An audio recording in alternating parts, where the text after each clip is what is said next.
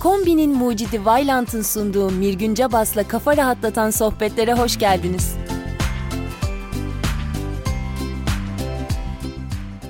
Karantina zamanının başında herkesin ilk aklına aynı şey gelmişti.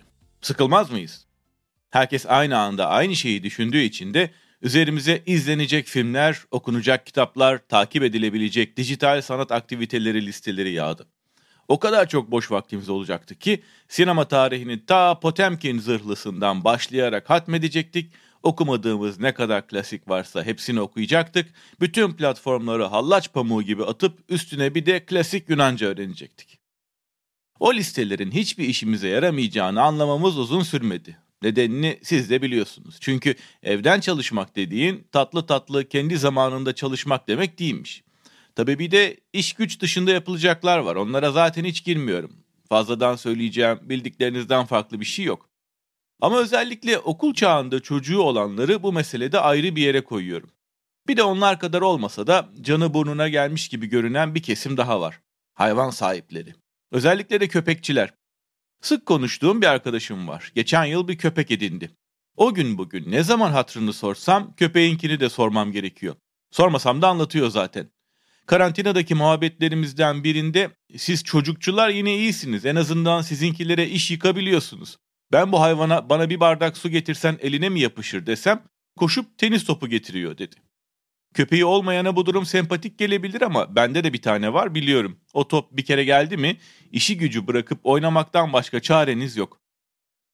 Özetle hayvanlar da eve tıkılınca ekstra bir iş yükü olarak sahiplerinin sırtına binmiş durumdalar. Ki zaten normal zamanda da onlar için harcadığımız vakit, nakit ve enerji az değil. Mamasını al, kendine yapmadığın sağlık masrafını ona yap. Kedi ise her gün tuvaletini temizle, köpekse tuvaletini yapması için günde bilmem kaç kere kendisine eşlik et. İyi de biz insanlar bütün bu zahmete neden katlanıyoruz? Zaten yeterince derdimiz varken listemize bir de bu patili arkadaşların sorumluluğunu neden ekliyoruz? Hatta görünüşe göre bazılarımız onlar için canını vermeye bile hazır. Abartıyor muyum? Sanmam. İşte size bir örnek. 2005 yılında Katrina kasırgası sırasında insanların New Orleans'ı neden terk etmediğini inceleyen bir araştırmada çok sayıda kişi gerekçe olarak evcil hayvanlarını bırakmak istemediğini söylemiş. Eh, iyi zamanda birlikte olmak kolay. Sen ona top at, o senin ayağının dibinde yatsın, arada başını okşa, gerginliğini azaltsın. Ama dayanışma dediğin zor zamanda lazım. Hayvanlarla ilişkimize de bir tür dayanışma diyebiliriz. Nitekim türler arasında dayanışmayı aynı çevreyi paylaşan başka canlılarda da görüyoruz. Ne de olsa insan olmamız bizi türler arasındaki dayanışmanın dışında bırakmıyor. İnanmayan Charles Darwin'e sorabilir. Darwin, zebra ile deve kuşu arasındaki işbirliğini ilk tespit edenlerden biriydi. Daha sonra yapılan gözlemler de bunu doğruladı. Zebralar ve deve kuşları sık sık birbirlerine yakın takılıyorlar ve olası tehlikelerden birbirlerinin tepkilerini takip ederek haberdar oluyorlar. Zebranın koku alma becerisi deve kuşu için bir erken uyarı sistemi işlevi görüyor. Deve kuşunun keskin gözleri de zebra için aynı işlevi görüyor. Birisi diğerinin algılamadığı bir şeyi fark edip hareketlenince diğeri de bu huylandıysa bir şey vardır diyerek tabanları yağlıyor. Tabi yine de evcil hayvan sahibi olmak bu tip bir dayanışma değil. Neticede ne zebrayı ne deve kuşunu ne de yakın akrabalarımızdan şempanzeleri köpek gezdirirken veya kedi severken görmüyoruz. Belki hayvanlarla ilişkimizin esaslarını evrimle açıklayabiliriz. İnsanın başta şempanzelere yakın bir beslenme biçimi olduğunu biliyoruz. Belli bir noktadan sonra ise hem daha büyük hayvanları hem de bu hayvanlardan elde ettiği diğer gıdaları tüketebilecek şekilde evrildi. Aslına bakarsanız tam da bu yüzden de bir süre öncesine kadar ilk evcilleştirdiğimiz hayvanların koyun ve keçi olduğu düşünülüyordu. Ama 2008'de Belçika'da bulunan 31 bin yıllık köpek kemikleri işin rengini değiştirdi. Bunun ilk evcil köpek olduğundan şüphe duyanlar çıksa bile köpekler evcilleşme sıralamasında birinciliği koruyor. Çünkü Orta Doğu'da bulunup milattan önce 10 bin yılına tarihlenen bir mezardan da bir insanla beraber gömülmüş köpek yavrusunun kemikleri çıkmıştı. Yani bizimle yaşamayı kabul eden kurtlardan evirdiğimiz köpekler şu andaki verilere göre ilk evcilleşen tür. Başlangıçta büyük ihtimalle avda ve güvenlikte insanlara yardımcı oluyorlardı. Bugünkülere bakınca çoğunun bu taraklarda hiç bezi yok ama yine de başımızın üzerinde yer buluyorlar. İnternetin yıldızı diğer popüler türe gelince kedilerin biraz oportunist arkadaşlar olduğunu bugün hepimiz biliyoruz. Haklarında en geniş kabul gören teori kendi kendilerini evcilleştirdikleri yönünde. 8 bin yıl kadar önce Orta Doğu'da tarım toplumlarına yanaştılar. Başta fare olmak üzere insanların canını sıkan, ürünlerine zarar veren hayvanları tepelediler. Karşılığında da yemek aldılar. İyi de günümüzde bu hizmetlere o kadar ihtiyacımız yok. Neden hala evlerimizdeler? Birincisi sosyal ihtiyaç. Pek çok farklı araştırmaya göre varlıkları ruh sağlığımıza iyi geliyor. Hatta terapi süreçlerinde evcil hayvan kullanımı üzerine çalışmış olan Clark Brickle'a bakacak olursak, insanların hayvanlarla ilişkisi, insanların insanlarla ilişkisinden çok daha tutarlı ve güvenilir. Pets and Mental Health kitabının yazarı Odion Cusack da benzer şeyler söylüyor. Hayvanların ihanet etme ihtimali olmaması insanlara güven ve rahatlık veriyor diyor. Bir diğer faktör ise fiziksel sağlık. Evcil hayvanların stresi düşürmek, sahiplerini aktif tutmak gibi fiziksel faydaları da araştırmalarla sabit. En kötü ihtimalle sizi günlük olarak yürüyüşe çıkartıyorlar ya da ev içinde onlarla oynamanızı sağlıyorlar. Ki bu da rutininize ister istemez biraz fiziksel aktivite eklemeniz demek. Üçüncü bir etkense muhtemelen bir canlının hem sorumluluğunu almanın hem de bir şekilde ona sahip olmanın verdiği tatmin. Başka bir bakış açısıyla hayvanın sahibini tanımlaması. Efsanevi kitabı görme biçimleriyle tanıdığımız John Berger bu konuya da değinmiş. Hayvanlara Niçin Bakarız adlı makalesinde bu durumu şöyle açıklıyor. Hayvanları bize sağladığı faydalarına bakılmaksızın himaye etme uygulaması modern bir yeniliktir ve günümüzde benzersizdir. Aynı derecede önemli olan ortalama bir sahibin ev hayvanını dikkate alma şeklidir. Ev hayvanı onu tamamlar, sahibinin başka türlü asla yansıtılmayacak bir yanına ayna tutar. Sonuçta eğri oturup doğru konuşacak olursak işin içinde fiziksel ve ruhsal sağlığımız ya da duygusal ihtiyaçlarımız kadar egomuz da var. Bu arada Burger hayvanlarla ilk ilişkilerimizin ihtiyaçtan değil hayranlıktan kurulduğunu da öne sürüyor. Bu ilişkiyi evrimimizin başında mağara duvarlarına yaptığımız ilk resimlerde görebiliriz diyor. Bir de diyor ki hayvanların insanların hayal gücüne ilk olarak et ya da deri ya da boynuz olarak girdiğini varsaymak 19. yüzyıla ait bir tutumdur. Hayvanlar hayal gücüne ilk olarak haberciler ve vaatler olarak girdiler. Bir de bu ilişkinin diğer tarafı var. Biz evcilleştirdiğimiz hayvanları özellikle de pet olarak tanımladıklarımızı şu veya bu sebeple seviyoruz. Peki onlar bizi seviyor mu? Yoksa sadece ekmeklerinin mi peşindeler? Hayvanların tam olarak bizim anladığımız anlamda sevgi kavramından haberdar olup olmadıkları biraz karışık. Ama oldukça geniş skalada bir duygu yelpazesine sahip olduklarından eminiz. Çünkü neticede pek çok memelinin beyni de ilginç biçimde insan beynine benziyor. Mesela kedi beyni. İnsanınkine göre oransal olarak küçük. Bizim beynimiz vücudumuzun %2'sine tekabül ederken kedilerde bu oran %1. Ama beyin söz konusu olunca rahatlıkla boyu değil işlevi önemli diyebiliyoruz. Örneğin 20 bin sene önce soyları tükenen Neandertallerin beyni de Homo sapiensinkinden bayağı büyüktü. Buna rağmen daha zeki değillermiş ki hayatta kalma oyununda Homo sapiens'e yenildiler. Yani beynin yapısı ebadından çok daha önemli. İngiltere'deki Tufts Üniversitesi'nin araştırmasına bakacak olursak kedilerin beyni bizimkine yapısal olarak %90 oranında benziyor.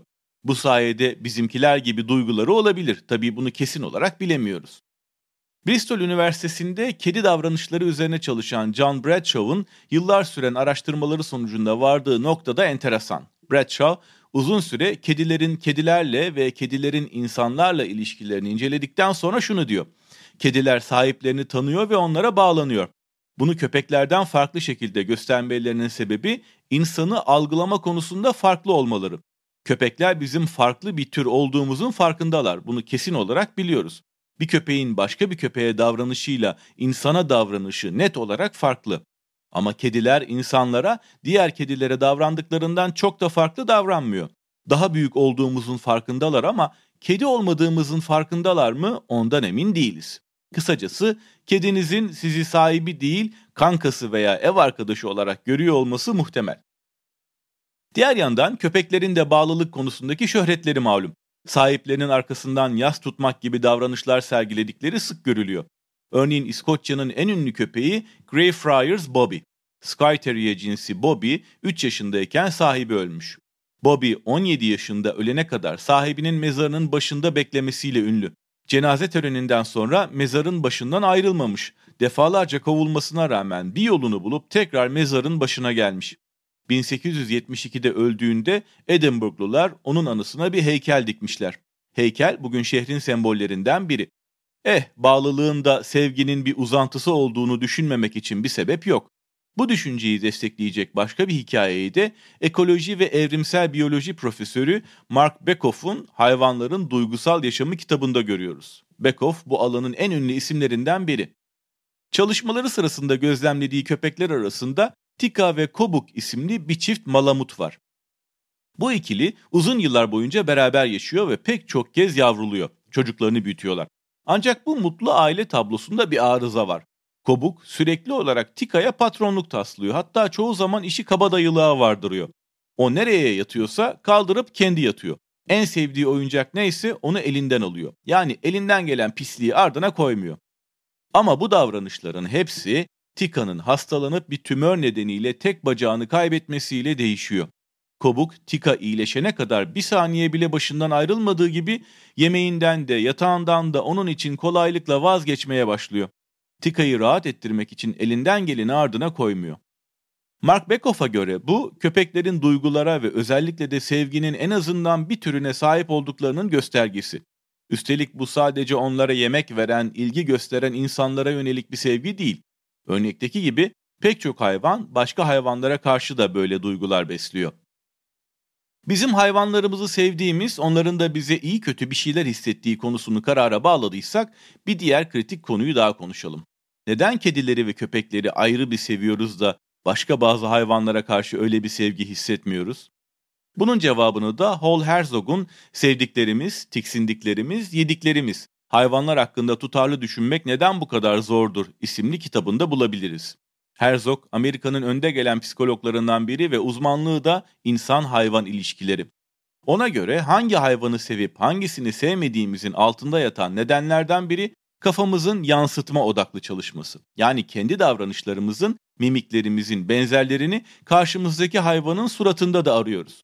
Bu eskiden atalarımızın karşılarındaki avın ya da yırtıcının bir sonraki hareketini tahmin etmek için geliştirdikleri bir okuma. Böyle olunca da okuyabildiğimiz ya da okuyabildiğimizi düşündüğümüz hayvanları kendimize daha yakın hissediyoruz. Hatta onlara insan davranışları atfediyoruz. Bu özellikler kendi çocuklarımızda gördüğümüz özelliklerle eşleştirilebiliyorsa o hayvana sempati ve yakınlık duymamız çok daha kolay oluyor. Bunun yansımalarını kültürel yaşamda da görüyoruz. Örneğin Steven Spielberg'ün E.T.'sindeki uzaylının büyük gözleri, yüz ifadeleri, kocaman kafası onu bir insan yavrusuna, hadi bilemediniz bir yavru köpeğe benzetiyor. Ama Alien ya da The Thing'de karşımıza çıkan kötü uzaylılar bunun tam tersine sert fiziksel özelliklere sahip. Okunabilecek ifadeleri de yok. İyi hayvan ve kötü hayvanın kafamızdaki tanımı da tam olarak buna benziyor. Aynısını Disney yapımlarında da görüyoruz. Mickey Mouse'un bütün kuşaklar tarafından sevilmesinde kocaman bebeksi gözlerinin ve kulaklarının ciddi payı var. Hatta o gözler zaman içerisinde yeterli gelmemiş olacak ki gözlerinin kafasında kapladığı alan 1930'larda ilk karşımıza çıktığında %27 iken şimdiki çizimlerde %42. Harvard biyoloğu Dr. Stephen J. Gould da bu görüşle hemfikir. Basitçe özetlemek gerekirse çocuklarımızı korumak ve sevmek için evrilmişiz. Bu reaksiyonumuz bebeklerimize benzer tepkiler veren hayvanlara karşı da ortaya çıkıyor diyor. Bir de bütün bunların dışında tipleri gayet sevimli olduğu halde evde beslemek yerine sergilediğimiz ya da başka türlü muamelelere maruz bıraktığımız hayvanlar meselesi var. Bu konularda çok çok az düşündüğümüzü özetleyen bir anıyı gazeteci arkadaşlarımdan biri anlatmıştı. Basın gezisiyle belediyenin davetlisi olarak bir Anadolu şehrini ziyaret ediyor. Gezinin bir noktasında Evcil Hayvan Parkı adı verilen bir alanı ziyaret ediyorlar. İçeride kapalı alanlarda tutulan eşek, ördek, keçi gibi hayvanlar var. Ağla kapatılmış bir alanın önünden geçerken rehberleri gururla burada da kuşları özgürce uçarken görebiliyoruz diyor. Rehberin bu durumu özgürce uçmak şeklinde tanımlamasına biraz takılıyorlar ama biraz sonra gördükleri bunun yanında önemsiz tamamen branda ile örtülü bir kafesi fark edince rehbere burada ne var diye soruyorlar. Rehber sakin bir şekilde Ceylan diyor. Çocuklarımız onu da görüp tanısın istedik. İyi de niye branda ile örtülü? Çünkü Ceylan branda kaldırıldığı anda insanlardan korkup kendisini panikle tellere vurmaya başlıyormuş. Zaten branda yüzünden çocuklar Ceylan'ı göremiyor. Ceylan da kendini tele vuruyor. Hepsini geçtim alanın adı Evcil Hayvan Parkı ama Ceylan evcil hayvan değil diyor arkadaşım. Şehrinizin çok yakınında milli parklar var. Çocuklar illa ceylan görecekse ceylanı getirmek yerine onları ceylana götürseniz daha doğru olmaz mı? Neticede derdini anlatamıyor. Bir daha da basın gezisine falan çağrılmıyor zaten. İçindekiler vahşi olsun ya da evcil olsun hayvanat bahçeleri uzun zamandır tartışma konusu. Karşıtları hayvanların doğal ortamlarından koparılıp bu şekilde esaret altında tutulmasının ahlaki olmadığını söylüyor. Taraftarları ise hem deminki örnekteki gibi çocukların eğitimi için onları hayvanlarla tanıştırmanın yararlı olduğunu hem de nesli tükenmekte olan türlerin bu şekilde bir tür koruma altına alınabildiğini savunuyorlar. İngiliz biyolog Dave Hahn ilk cephede yer alıyor. Guardian'da yayınlanan Hayvanat Bahçeleri Neden İyidir başlıklı makalesinde egemen tür olarak diğer türlerin devamından da sorumluyuz diyor. Çocuklarım ancak bu şekilde aslan ya da zürafayı görebilir, koklayabilir, vahşi hayatın değerini anlayabilir diye ekliyor. Washington'daki Smithsonian National Zoo'nun eski küratörlerinden birinin gözlemleri ise tamamen ters yönde. Küratör 5 yaz boyunca 700'den fazla ziyaretçiyi gözlemledikten sonra kaleme aldığı makalede vardığı kararı şöyle anlatıyor. Sergilenen şeyin ne olduğunun hiçbir önemi yok. İnsanlar sergi alanlarına duvar kağıdına bakar gibi bakıyor. Bir hayvanı cam duvarın arkasından göstermenin eğitimsel bir değer taşıdığı konusunda kendilerini kandırmayı bırakmaları lazım. Bu noktada yine John Berger'a dönebiliriz. Onun da altını çizdiği şey şuydu. Hayvanları tanımak ancak onlarla birbirimize karşılıklı olarak bakmamızla mümkün olabilir. Oysa günümüzde sadece biz hayvanlara bakıyoruz. Onlara bize bakma şansı tanımıyoruz. Tam alıntılayacak olursak da şöyle diyor. Hayvanlar her zaman gözlenendir. Bizi gözlemleyebildikleri gerçeği tüm önemini yitirmiştir. Onlar hakkında bildiklerimiz gücümüzün bir göstergesi ve dolayısıyla bizi onlardan ayıran şeyin bir göstergesidir. Ne kadar çok bilirsek o kadar uzaktadırlar. Hayvanat bahçesi hayal kırıklığı yaratmak dışında bir şey yapamaz. Hayvanat bahçelerinin genel amacı ziyaretçilere hayvanlara bakma fırsatı sunmaktır. Oysa bir yabancı hayvanat bahçesinin hiçbir yerinde bir hayvanın bakışına rast gelmez. En fazla hayvanın bakışları titrer ve geçer. Yana doğru bakarlar. Görmeden ileri bakarlar.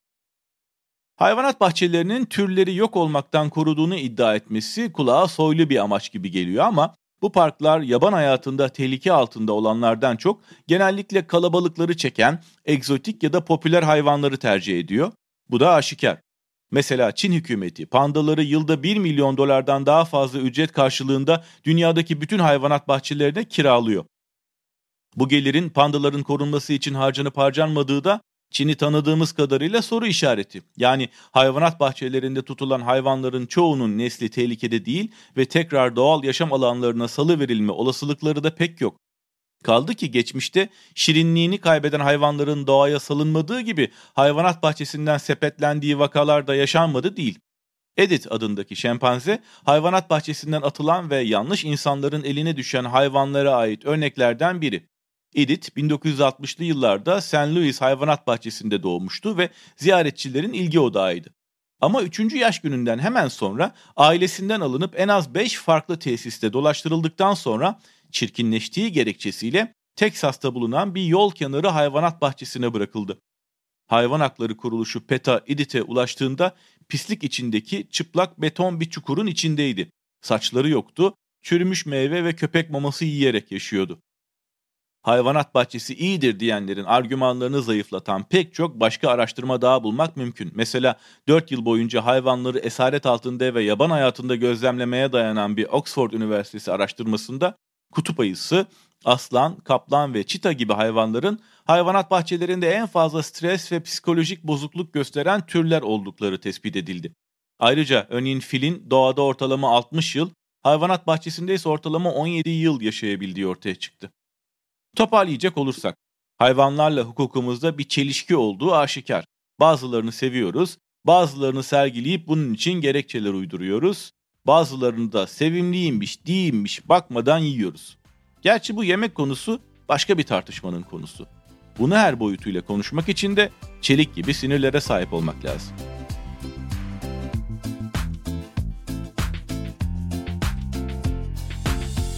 Kombinin mucidi Vailant'ın sunduğu Mirgün Cabas'la kafa rahatlatan sohbetlerin bir sonraki bölümünde görüşmek üzere.